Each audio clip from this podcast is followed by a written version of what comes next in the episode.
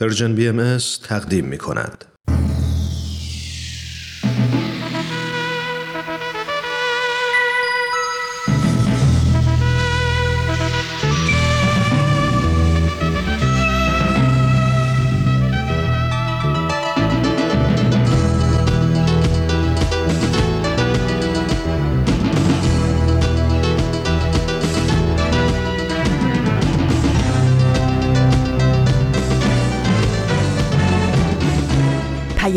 دوست، برنامه‌ای برای تفاهم و پیوند دلها.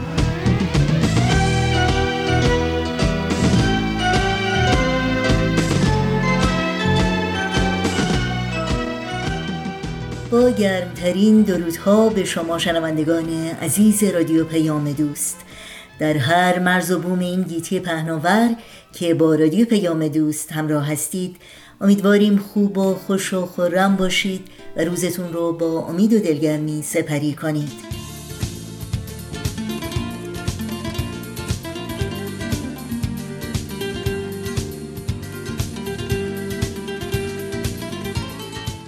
نوشین هستم و همراه با همکارانم میزبان پیام دوست امروز دوشنبه بیستم بهمن ماه از زمستان هزار و سیصد و نود و نه خورشیدی که برابر هست با هشتم ماه فوریه دو هزار و بیست و یک میلادی.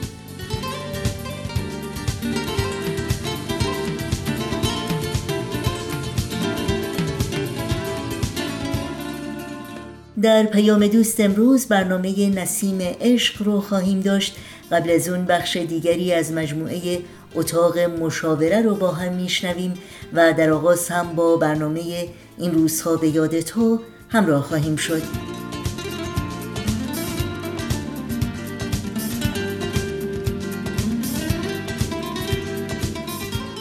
امیدواریم از شنیدن همه بخش‌های پیام دوست امروز لذت ببرید.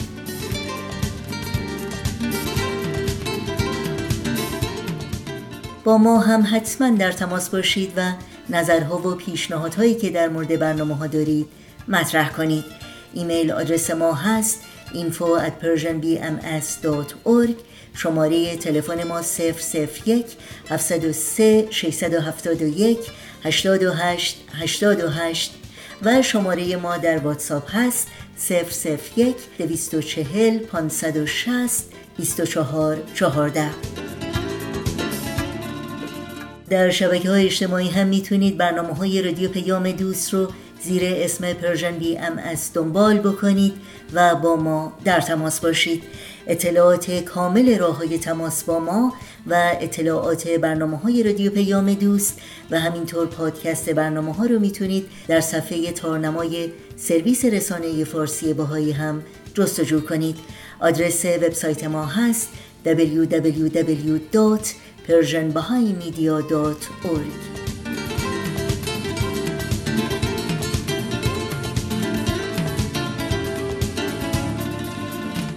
این صدا صدای رادیو پیام دوست و شما شنوندگان عزیز ما هستید. در طی ساعت پیش رو با برنامه‌های امروز با ما همراه باشید.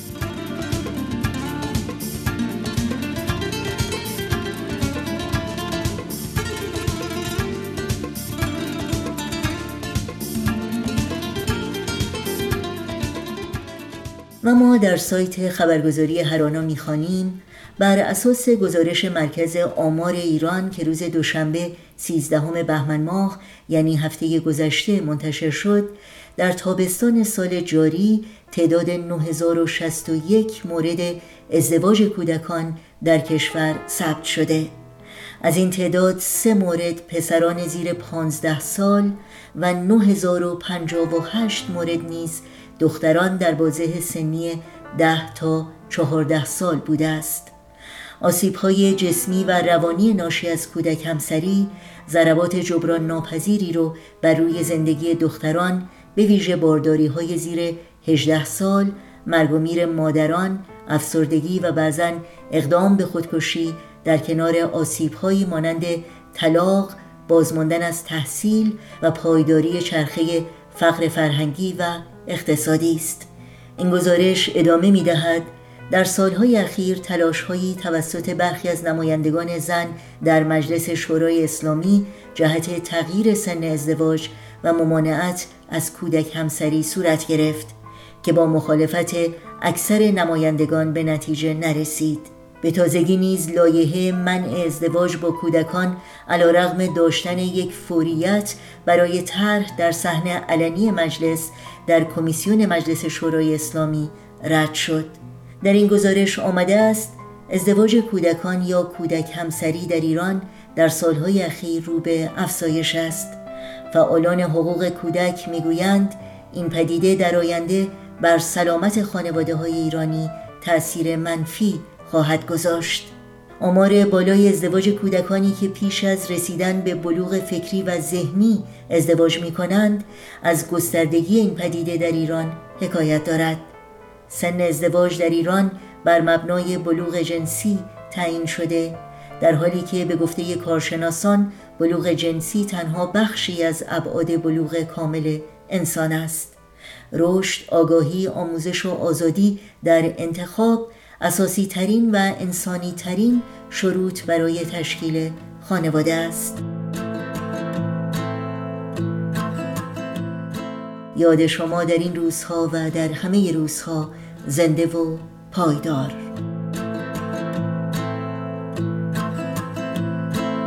بود دلت هنوز مثل بارون تازه و خونه کن ناز و آرومه، و تا الان از پشت این دیوار که ساختم تو دوست نداشته باشم.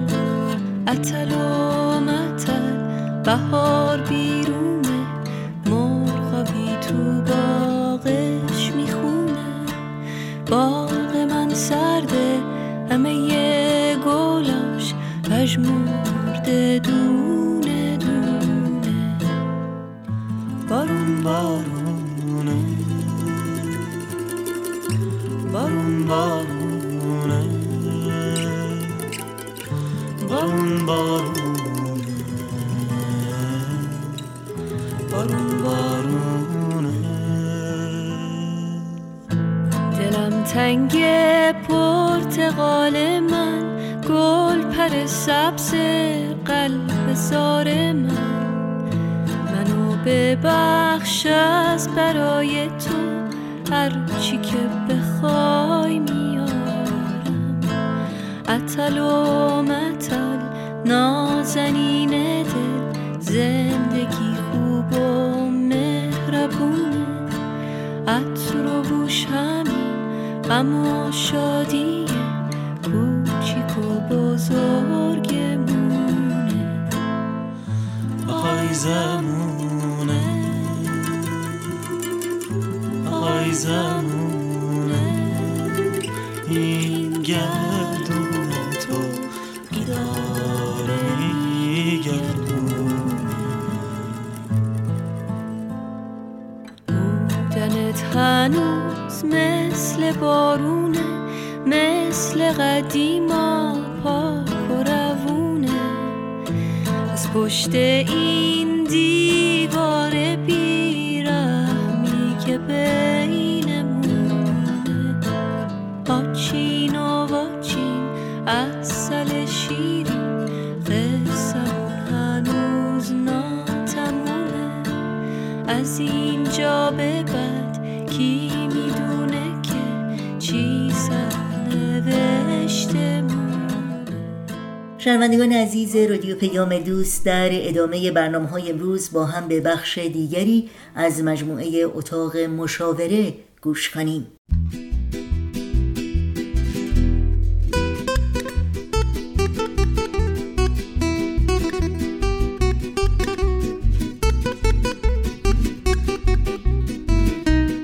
اتاق مشاوره.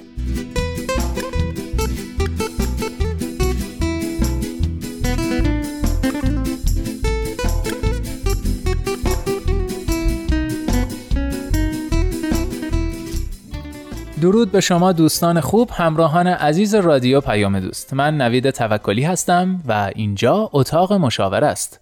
به بیست و دومین قسمت اتاق مشاوره خوش اومدید.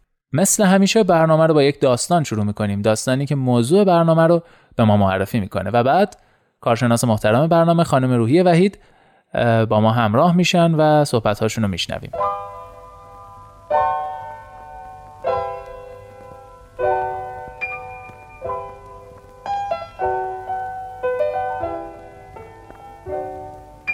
من و همسرم داریم دنبال یه مهد کودک خوب میگردیم که بچه‌مون رو بذاریم اونجا.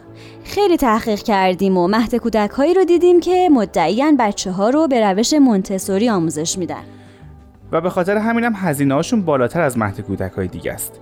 ولی جست و گریخته شنیدیم که یه روش آموزشی عالیه برای بچه‌ها. اما خیلی در مورد این روش چیزی نمیدونیم. خوبه، بده، مناسب بچه‌ها هست؟ اصلا میصرفه که این همه خرج کنیم که بچه‌مون مهد کودکی بره که این روش رو داره؟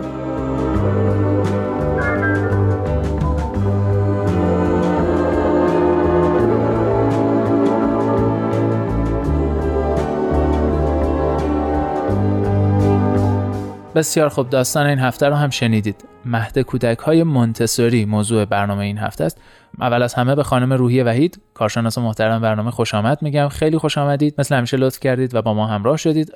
خانم وحید، سوال اول بعد از خوش آمدگویی اینه که مونتسوری کیه و چرا این سیستم به این اسم نامگذاری شده؟ خیلی متشکرم. ماریا مونتسوری یک خانم ایتالیایی هستش که در واقع اومد برای اولین بار یه طرح آموزش و پرورشی رو در واقع هم مهارتی هم آموزشی طراحی و تدوین کرد برای کار با کودکان استثنایی فقیر، چون چون معتقد بود که کودکانی که حالا یه معلولیت هایی، شاید بهتر بگیم ناتوانی هایی دارن، اگر در اون مؤسسه های خاص خودشون برن ثبت نام بشن و جذب بشن، خب یه هزینه میبره برای خانواده و به هر حال یه ترقی و پیشرفتی میکنن. ولی اون گروهی که فقیرن و خانواده یا توان مالیش رو نداره یا اصلا به فکر نیست که بتونه این بچه‌ها رو آموزش بده و تلاش در این زمینه بکنه، کاملا محروم بزرگ میشن و حتی اون یه مقدار توانایی هم که دارن از بین میره. من ایشون شاید اولین گام رو در این زمینه برداشت که واسه این نوع بچه‌ها یه طرحی رو ریخت و به هزینه خودش با وسایلی که اولین بار شاید خیلی ساده خودش فراهم کرده بود این آموزش رو شروع کرد و بعد از یه مدتی متوجه شد که این بچه‌ها رشد هوشی و اجتماعی بسیار بالایی پیدا کردن، چیزی که شاید هیچ کس تصورش رو نمی‌کرد.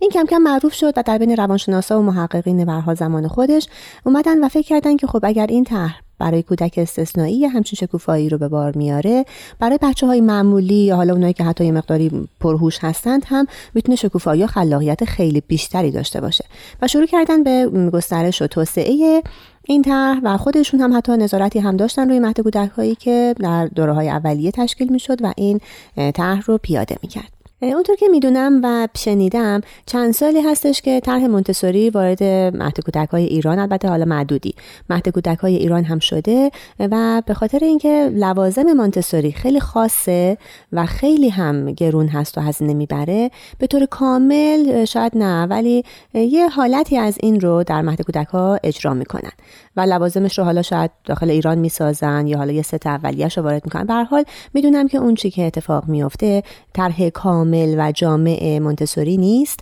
ولی به هر حال برداشتی از اون رو داره. جالبه که فکر کنم یه پارادوکس عجیب باشه اینجا که گفتید ماریا مونتسوری این رو برای کودکان فقیر طراحی کرد ولی الان میگید که خیلی گرونه. اینم دنیای ماست. خب حالا برای این زوج داستان ما و زوج‌های دیگه‌ای که براشون سوال به هر حال آیا بچه‌شون رو با این هزینه ها به این مهد کودک‌ها به هر حال بفرستن یا نه، چه توصیه‌ای دارید؟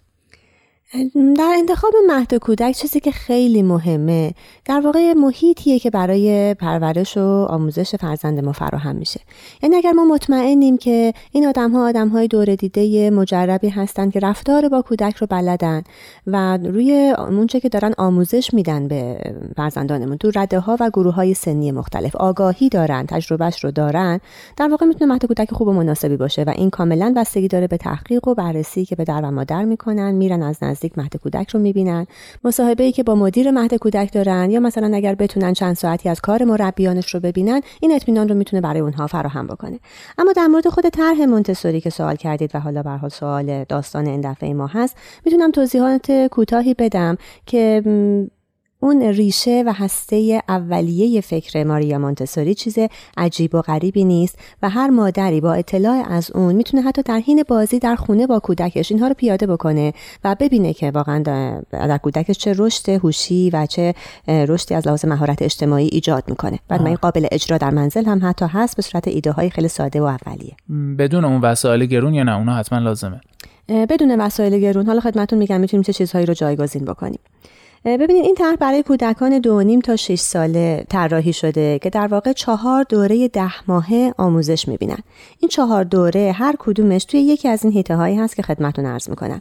یک حیطه مهارت‌های عملی زندگی هست که در واقع احساس امنیت، اعتماد و مسئولیت پذیری و نظم رو به کودک آموزش میده. حیطه دوم فعالیت‌های حسی هست که میاد روی بینایی، شنوایی، بویایی، لامسه و چشایی کودک کار میکنه و هر کدوم رو تفکیکی تقویت میکنه. حیطه سوم ریاضیات هست که حالا با اعداد و شمارش و یه خورده حل مسائل ساده تر در حین بازی در واقع تاکید داره و وارد میشه. و حیطه آخر حیطه زبان آموزی هست که حالا گسترش دایره لغات کودک هست، قصه سازی و قصه خوانی. شاید بتونیم بگیم که ارکان اصلی این طرح روی رشد اعتماد به نفس، کار گروهی، لذت از این کار گروهی و لذت از مسئولیت و نظم هست. آموزش کاملا یه روند از ساده به پیچیده داره، یعنی حتما از روزهای اول با گام‌های خیلی ابتدایی و ساده شروع میشه. هیچ تفاوتی بین کودکان مختلف حالا مثلا با پیشینه‌های مختلف قائل نمیشه، ولی پیشرفت هر کودک رو با خودش میسنجه. یعنی ابداً طبق اون اصل درست روانشناسی که آدم‌ها با هم متفاوتن، توانایی‌های متفاوت و پیشینه‌های متفاوت دارن، نباید با هم مقایسه بشن، کاملا روی این اصل تکیه داره و هر کودکی فقط خودش با خودش نسبت به روزهای قبلش و ماهای قبلش مقایسه میشه و پیشرفتش دیده میشه و تشویق میشه.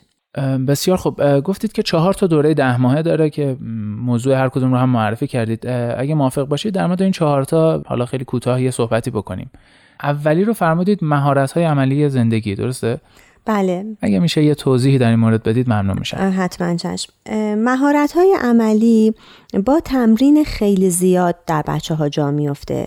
اینجا هدف اصلی اینه که اراده کودک رو قوی میکنه در انتخاب. یعنی تمام این حالا وسایل بازی که خدمتون میگم که حالا به صورت اصل کارخونه ایش خیلی با جنس خیلی خوب و با رنگ‌های خیلی شاد که اینا بر اثر به هم ساییده شدن یا لمس کودک رنگ و جلاشو از دست نمیده، به هیچ وجه چیزی نیست که جدا بشه، قابل خوردن نیست، یا مثلا لوازم بازی چوبی تراشه نمیشه که زخم و جراحت ایجاد بکنه. میگم گرون بودنش به خاطر کیفیت بالاشه.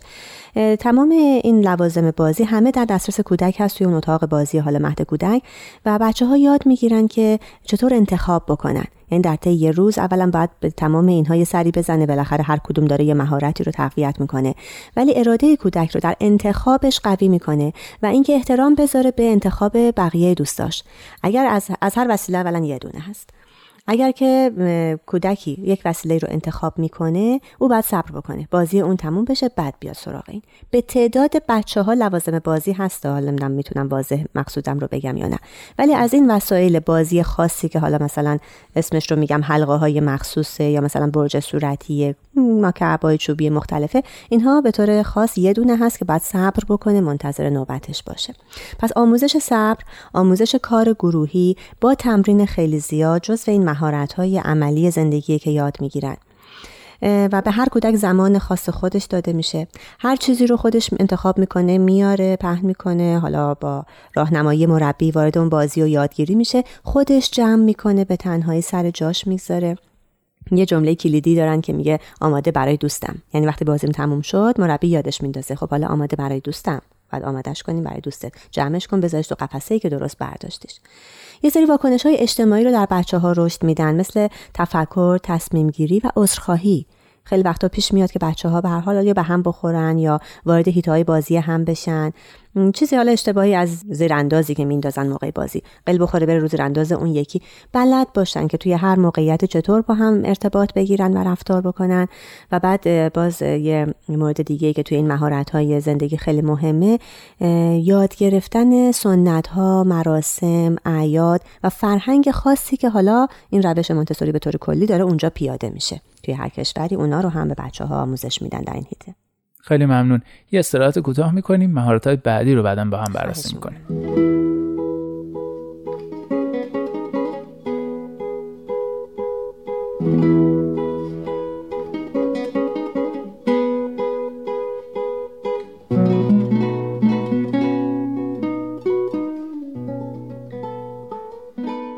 دوستان عزیز، همچنان با بیست و دومین قسمت اتاق مشاوره همراه هستید. من نوید توکلی هستم و کارشناس برنامه خانم روحی وحید. موضوع این برنامه که سیستم مونتسوری بود برای بچه‌ها، آموزش بچه‌ها و مهد کودک‌هایی که با این سیستم اداره میشن.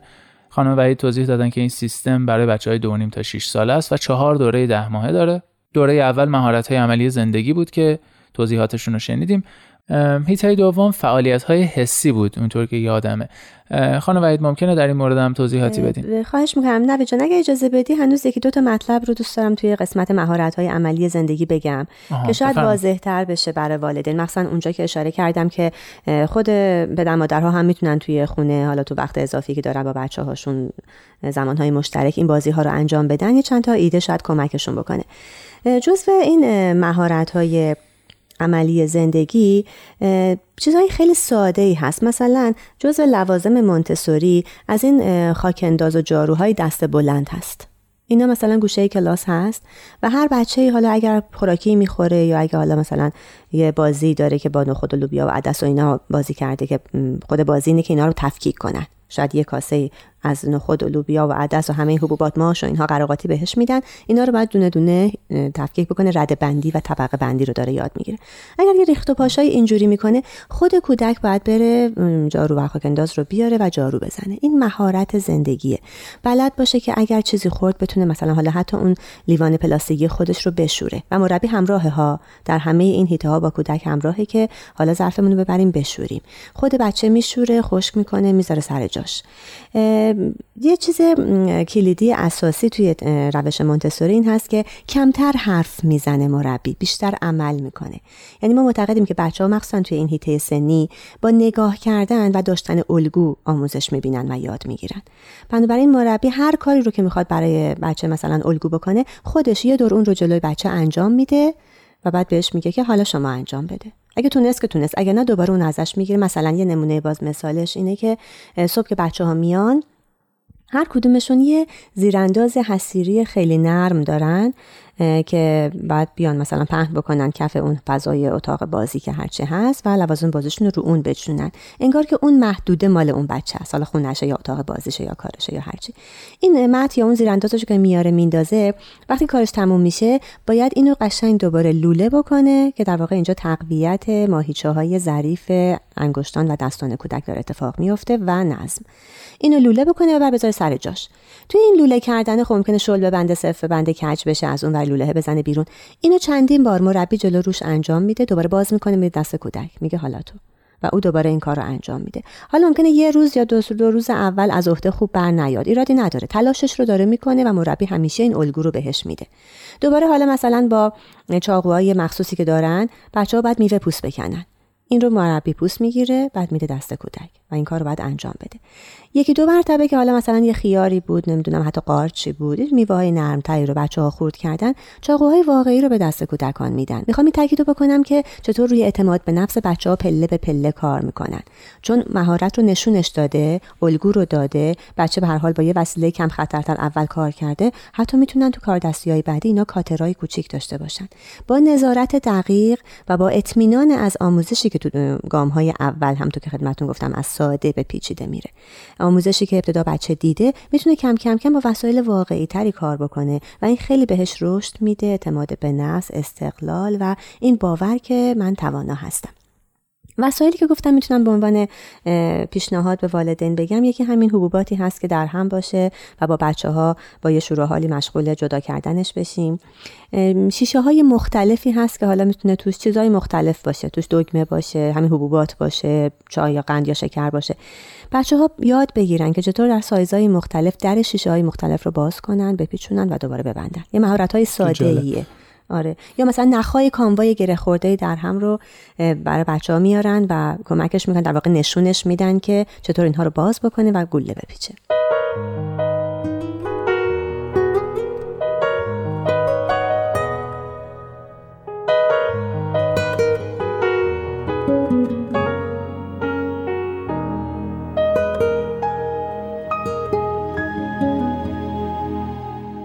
خب دوستای عزیز، داریم به آخرای این قسمت از اتاق مشاوره نزدیک میشیم. بیست و دومین قسمت اتاق مشاوره رو میشنوید. خانم وحید، فکر می‌کنم این مهارت‌های زندگی دوره ده ماهه اول انقدر جالب هست که این برنامه رو با همین بحث به پایان برسونیم.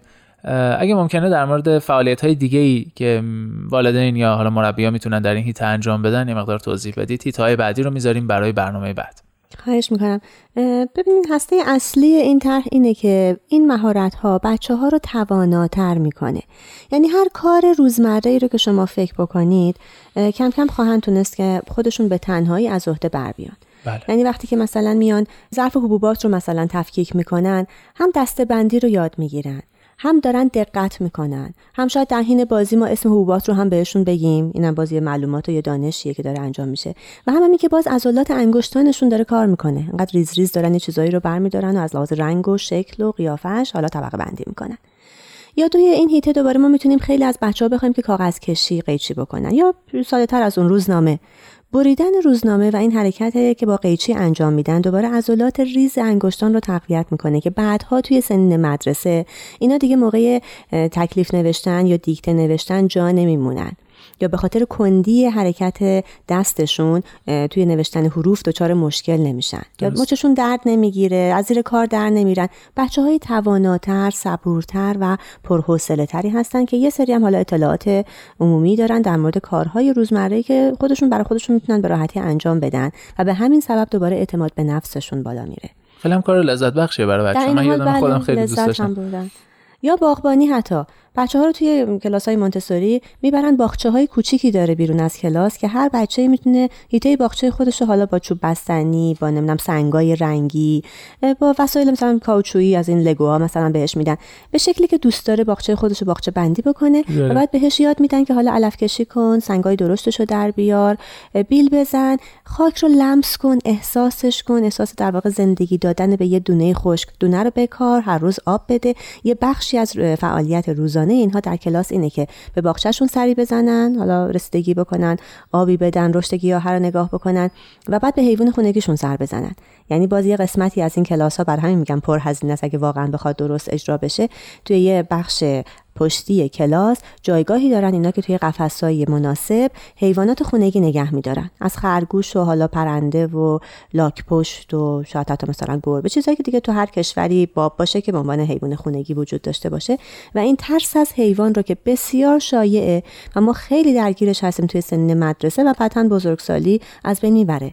بچه‌ها در واقع با طبیعت آشنا میشن، مهرورزی به حیوانات رو یاد میگیرن که مخصوصا این در دینت باهایی خیلی تاکید شده که بچه‌ها یاد بدید حیوانات رو دوست داشته باشن و به اونها رسیدگی بکنن، و اون ترسی رو که در واقع به خاطر دوری از حیوانات توی زندگی‌های شهری و آپارتمان نشینی دارن از بین میبره. گذشته از اون، این مسئولیت رو باز بچه‌ها یاد میده که تو مسئول غذارسانی یا حالا آب دادن یا تمیز کردن قفسش هستی، و شاید حتی مثلا اون نوازشه و اون در آغوش گرفتن حیوانه هم اون احساس خوب امنیت رو هم درش توسعه بده و به وجود بیاره. چقدر عالی. و اتفاقا توی زندگی‌های مدرن معمولا آپارتمانی امروزی ما هم خب ارتباط با گیاهان و حیوانات خیلی برای بچه‌ها خوبه. بله، بسیار عالی. خیلی ممنون از توضیحات کاملتون. مثل همیشه عالی، جامع، کامل و گرم و صمیمی. از حضورتون ممنونم. دوستان عزیز، به پایان این قسمت اتاق مشاوره رسیدیم، اما موضوع این برنامه تموم نشد. هفته آینده هم با ما همراه باشید. باز هم در مورد سیستم مونتسوری صحبت می‌کنیم. هنوز سه دوره دیگه از چهار دوره اصلی این سیستم باقی مونده. شاد باشید و خوشبخت. من نوید توکلی هستم. شما رو به خدا میسپارم. خدا نگهدار.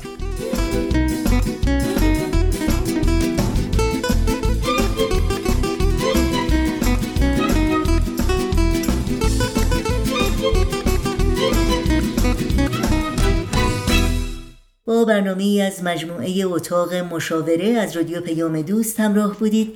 یادآوری کنم که این برنامه و البته همه برنامه‌های ما رو میتونید در شبکه‌های اجتماعی فیسبوک، یوتیوب، ساوند کلاود، اینستاگرام و تلگرام زیر اسم پرژن بی ام اس جستجو بکنید و مشترک رسانه ما باشید. و البته اگر این برنامه‌ها رو دوست داشتید به اونها امتیاز بدید. بابت این موسیقی با برنامه‌های امروز رادیو پیام دوست همراه بمونید. شب شیشه بارون زده آینه رویاست، با پشت پس هر پنجره تصویر تو پیداست. از تو همه ی خانه من شهر تماشاست. دنیای من اینجاست، همین گوشه دنیاست. نقش تو را بر شیشه ها نقاش باران میکشد. در جاده ها پای مرا تا شهر یاران میکشد.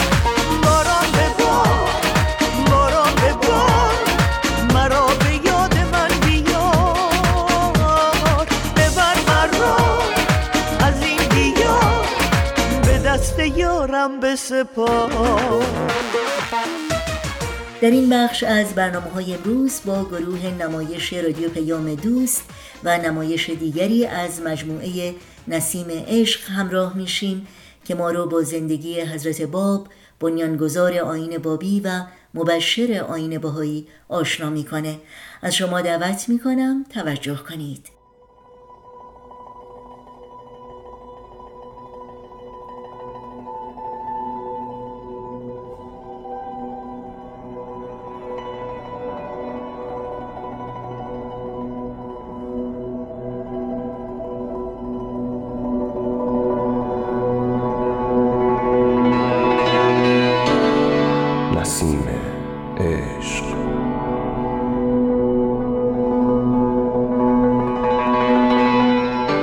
اساس تاریخ نبیل زرندی و منابع تاریخی دیگر، قسمت چهارم.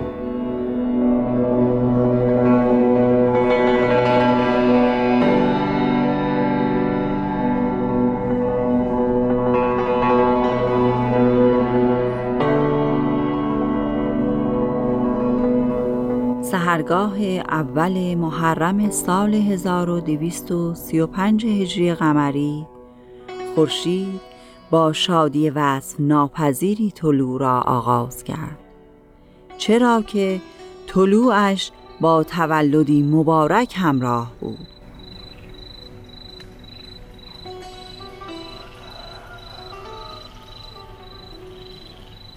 سید محمد رضا، بیدار شوی.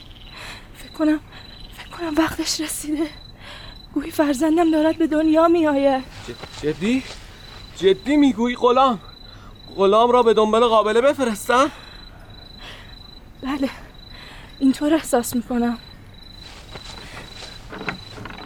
بیدار شوید، بیدار شوید، گویی فرزندم دارد به دنیا می آید. آمدم، آمد زخیر باشد انشالله. از سوی به دنبال قابله می رفم. آری آری سریعتر برو. چه شده میرزا محمد رضا؟ اتفاقی افتاده؟ آری آری فرزندم دارد متولد می شود. من غلام را به دنبال قابله فرستادم. حاجی بیبی جان، لطفا درخواست دارم پیش فاطمه بروید. اضطراب دارد، نگران است مثل دفعه قبل. خدا نکند میرزا. چشم، شما آرام باشید، من پیش فاطمه بیگم میروم. شما بروید مقدمات را آماده کنید. آی آی زنمو جان، درد دارم زنمو جان. خدایا خدایا به فریادم برس. نگرانم، برای فرزندم نگرانم. پس این قابله کجاست؟ ای به فدای تو شوم، دیگر آن خاطرات را به یاد نیاور. منزل را عوض کرده ایم، دیگر نگران چیزی نباش. اضطراب به دلت راه نده دخترکم. آرام باش، انشاءالله که ختم به خیر می شود. آرام باش عزیزم، آرام باش. به زودی همه دردهایت تمام می شود. لبت خندان خواهد شد و فرزندت صحیح و سالم به دنیا خواهد آمد. من بروم قابله را بیاورم. خدا رو شکر که سریع آمدید. خانم در چه وضعیتی هستند؟ آب گرم آماده است؟ سلام خواهر، به موقع رسیدید. دردش زیاد است، معطل نکنیم. بفرمایید تا برویم. پس سریعتر پارچه تمیز حاضر کنید. بفرمایید. آب گرم فراموش نشود. کمی هم آرام باشید، برای خانم اضطراب خوب نیست. بفرمایید بفرمایید.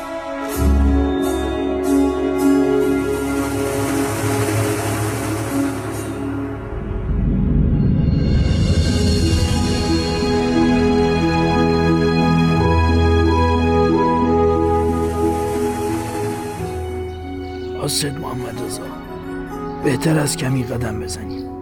نگران نباشید. چطور نگران نباشم عمو جان؟ بعد از آن اتفاق شوم. پسر است پسر است مبارک باشد پسر است پسر است پسر است پسر است. خدایا شکرت، خدایا شکرت. شکرت مجدگانی بدهید، نامدار باشد انشالله. خدا را شکر که هر دویشان سالم هستند. به روی چشمم مجدگانی شما را هم میدم. مبارک است، مبارک است سید محمد رضا. عمو جان خیلی مسرورم. خدا را شکر که تو را خوشحال میبینم. نامش را علی محمد میگذارم. قدمش مبارک باشد پسرم. خدا را شکر نگرانی های همه تمام شد. ماشاءالله چه شاه پسری. آسد محمد رضا مبارکت باشد.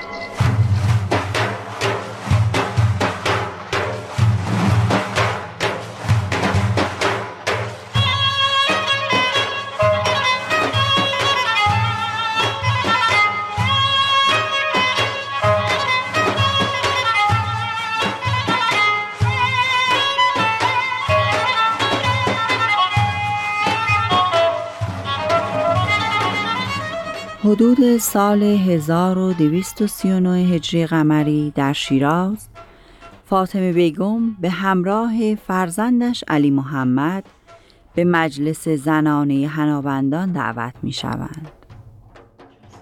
بفرمایید شیرینی میل کنید. ممنونم سر. دختر جان شربت ها را بیاور. خانم ها بفرمایید داخل بیرون نایستی. به به خوش آمدید فاطمه بیگم. سلام خواهر، مبارک است. بسیار منور. سلام فاطمه بیگم عزیز، خوش آمدید. علی محمد را هم که با خود آورده اید بگذارید به حیات برود. فرزند من همانجاست، با هم بازی خواهند کرد. چقدر خوب. بله حتما. علی محمدم نور چشمم، برو در حیاط با بچه ها بازی کن. مواظب خودت باش، مادر به قربانت عزیزم. کودک زیبایی داری، چه با وقار و مردانه راه می رود. تو مگر علی محمد کوچک را نمی شناسی که این گونه می گویی؟ ماشاءالله ماشاءالله. اسفند دود کنید برایش. علی محمد را در محل بسیار دوست می دارم. بسیار نجیب و با ادب است. در چشمانش آثار بزرگواری و عظمت موج میزند. وای مادر ماشاءالله، خدا ببخشد. بترکت چشم حسود و بخیل. ممنون خانوم ها، در این چند سال بسیار به من و علی محمدم لطف داشتید. آری علی محمدم بسیار متفاوت است، خیلی آرام است. در نوزادی کم شیر طلب میکرد، به گونه ای که فکر میکردیم مریض شده. آخر ما قبل از علی محمد هم فرزند دیگری هم داشتیم که در این جهان نماند و بعد از چند روز در آن زمان در خانه موروثی سید محمد رضا در کوی شمشیرگرها جنب مسجد خز در محله بازار مرغ سکونت داشتیم. میدانید که رسم بر این است که اگر فرزندی در خانه‌ای به دنیا آمد و درگذشت، برای بارداری بعدی باید محل اقامت را تغییر داد تا در زمان وضع هم کودک در جای دیگری دنیا بیاید و در این عالم بماند. لذا طبق این رسم مرا به خانه عمویم میرزا سید علی بردند و علی محمد در آنجا به دنیا آمد. چه روزی بود، پر از هیجان و نگرانی. سید محمد رضای مرحوم بیتاب بودند و دعا می‌خواندند. خدا رو شکر که فرزندی مثل علی محمد به من عطا کرد. هیچ وقت فراموش نمی کنم. پیش از سحر روز اول محرم هزار و دویست و سی و پنج قمری علی محمد به دنیا آمد. خدا بیامرزد پدرش را. خدا را شکر این پسر یادگار نیکویی از پدر مرحومش است. خدا ببخشد به شما. سید محمد رضای عزیزم چه زود رفتی. خدا حفظ کند آقا سید علی برادرم را که پس از وفات همسرم فرزندم را تنها نگذاشتم. خواهر غم دلت را نده، اینجا مجلس شادی است. بیا برویم عروس را ببینیم. زهرا خاتون خیلی هنر به خرج داده، دستش درد. عروس را آوردن.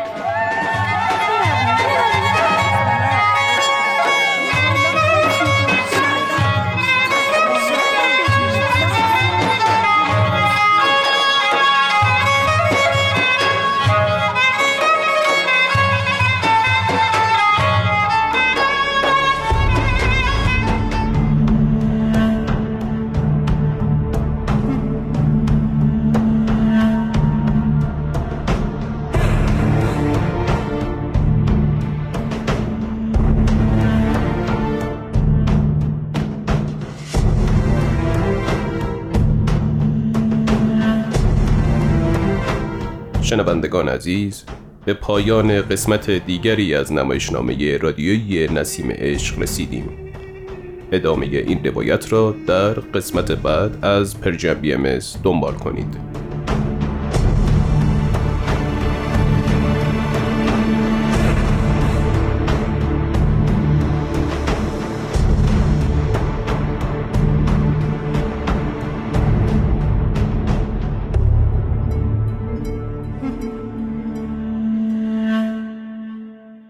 شما همچنان شنوندگان خوب رادیو پیام دوست هستید و نمایشی رو از مجموعه نسیم عشق شنیدید. لینک این برنامه و همه برنامه‌های رادیو پیام دوست و همچنین اطلاعات راه‌های تماس با ما در صفحه تارنمای سرویس رسانه فارسی باهایی دبلیو دبلیو دبلیو دات پرژن بهایی مدیا دات اورگ در اختیار شماست. ما در ره عشق تو، ما در ره عشق تو اسیران بلاییم، کس نیست چنین عاشق، کس نیست چنین عاشق بیچاره که ماییم. بر ما نظری کن که در این شهر غریبیم، بر ما کرمی کن که در این شهر گداییم. زهدی نه که در کنج مناجات نشینیم، وجدی نه که بر گرد خرابات فراییم. زهدی نه که در کنج مناجات نشینیم، وجدی نه که بر گرد خرابات فراییم. حلاج فشانیم، حلاج فشانیم، حلاج فشانیم که از دار نترسیم. مجنون صفتانیم، مجنون صفتانیم، مجنون صفتانیم که در عشق خداییم.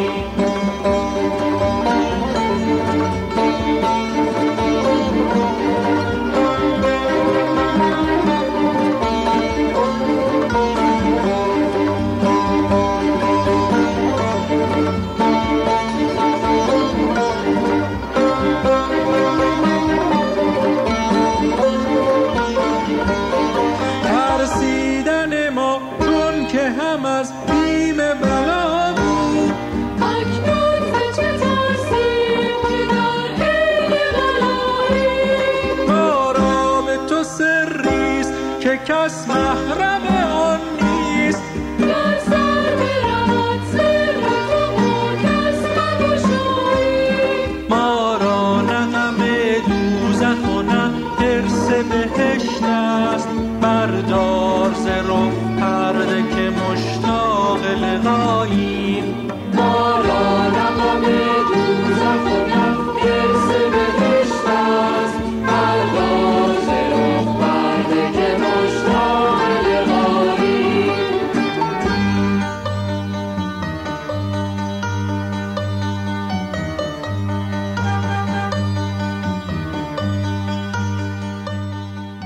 شنوندگان عزیز، در اینجا برنامه‌های این دوشنبه ما هم به پایان میرسه. همراه با تمامی همکارانم در بخش تولید رادیو پیام دوست از همراهی شما بی نهایت سپاسگزاریم و شما رو به خدا میسپاریم. تا روزی دیگر و برنامه‌ای دیگر، شاد و پاینده و پیروز باشید.